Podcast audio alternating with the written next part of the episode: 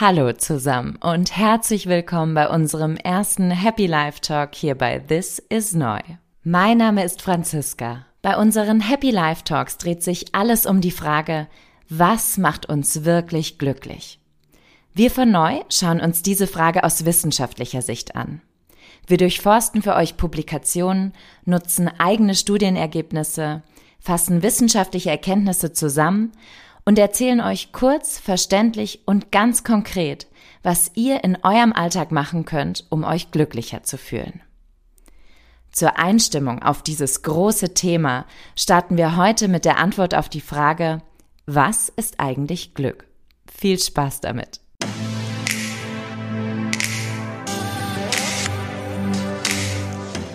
Jede und jeder von uns hat wahrscheinlich seine ganz eigene Vorstellung davon, was Glück ist. Und trotzdem gibt es in der Forschung ziemlich klare Definitionen von Glück, Zufriedenheit und Wohlbefinden. Die brauchen wir auch, um Einflüsse und Folgen von Glücklichsein überhaupt wissenschaftlich untersuchen zu können. Ganz viele Denker haben über ganz viele Jahrhunderte hinweg darüber gesprochen und geschrieben, dass Glück etwas ist, das höchsten Wert für den Menschen hat. Diese Denker sagen, dass alles, wonach wir streben, letztlich auf unserem Streben nach Glück basiert. Das heißt, wenn ich zum Beispiel danach strebe, einen bestimmten Job zu kriegen oder viele Kinder zu haben, dann strebe ich danach, weil ich denke, dass mich das glücklich macht. Aristoteles hat schon vor mehr als 2500 Jahren die These aufgestellt, dass, Zitat, Glück das höchste Ziel des menschlichen Lebens ist. Das unterstützt auch der französische Philosoph Blaise Pascal, der sinngemäß und etwas radikaler sagt, sogar die, die sich aufhängen, wollen einfach nur glücklich sein. Der Wunsch danach glücklich zu sein scheint heute im Jahr 2022 akuter denn je. Die Corona-Pandemie, der Ukraine-Krieg, Inflation, soziale Ungleichheit, Klima, Umwelt, Gesundheitskrise, die Liste der globalen Herausforderungen, vor denen unsere Gesellschaft steht, scheint endlos. Und gerade in psychisch belastenden und unsicheren Zeiten, ja da wächst das Bedürfnis der Menschen nach Leichtigkeit und nach Freude. Das zeigen zum Beispiel die Verkaufszahlen von Selbsthilfeliteratur. Die sind richtig gut.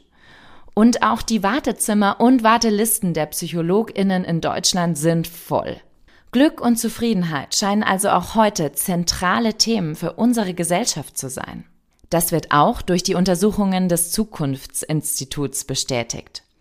Dieses Institut forscht für die Entwicklung von Menschen und Organisationen und benennt jedes Jahr die Megatrends des Jahres. In 2022 gehören dazu unter anderem auch Self-Care, Achtsamkeit und Lebensqualität. Das alles zeigt, wie relevant die interdisziplinäre Glücksforschung heute ist.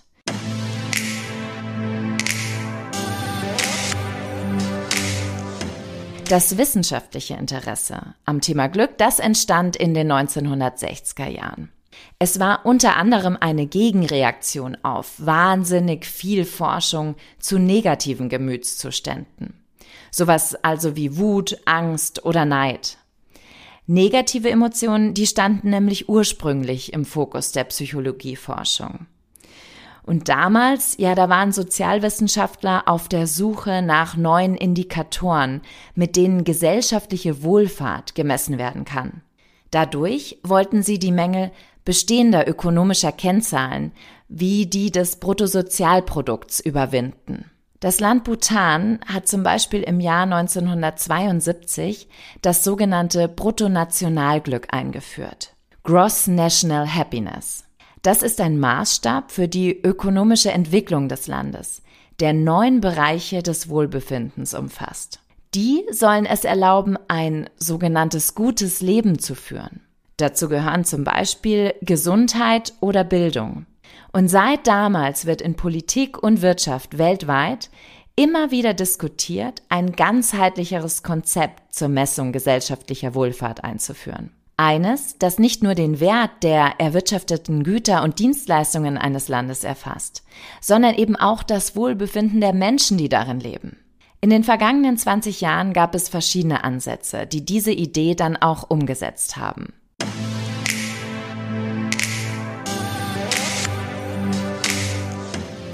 2006 zum Beispiel stellte der britische Think Tank New Economics Foundation den Happy Planet Index vor.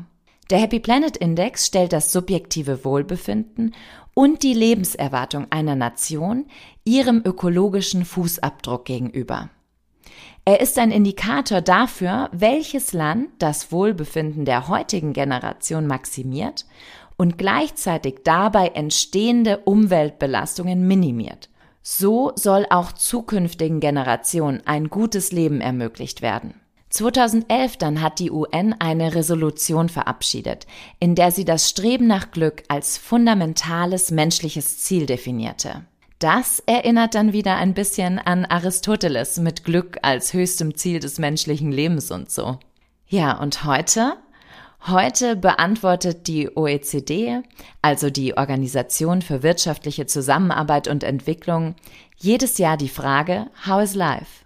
dann legt sie die aktuellen Zahlen zum Wohlbefinden der Menschen in den OECD- und Partnerländern vor. Darin werden viele bunte Charts gezeigt, auf denen man sieht, wie gut es den Menschen in diesen Ländern geht.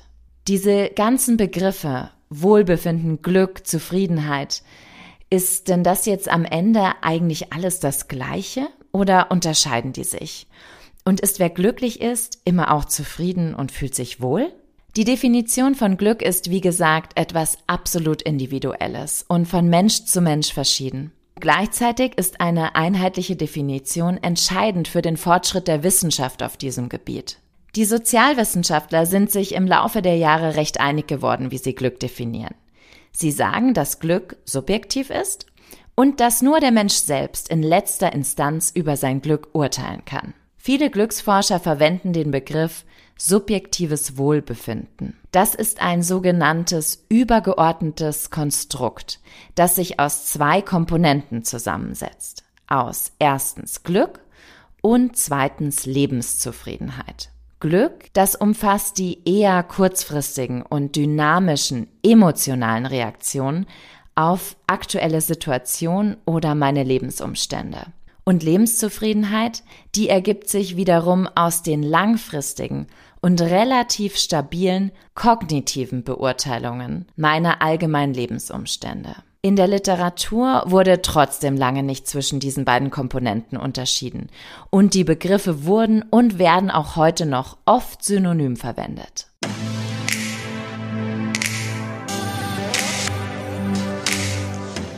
Ihr könnt jetzt von all dem mitnehmen, dass es von zwei Faktoren abhängt, ob euer Wohlbefinden hoch ist. Erstens, ihr seid mit eurem Leben als Ganzes und den einzelnen Bereichen darin zufrieden, wenn ihr rational darüber nachdenkt. Und zweitens, ihr empfindet positive Gefühle und Stimmungen gegenüber eurem eigenen Leben.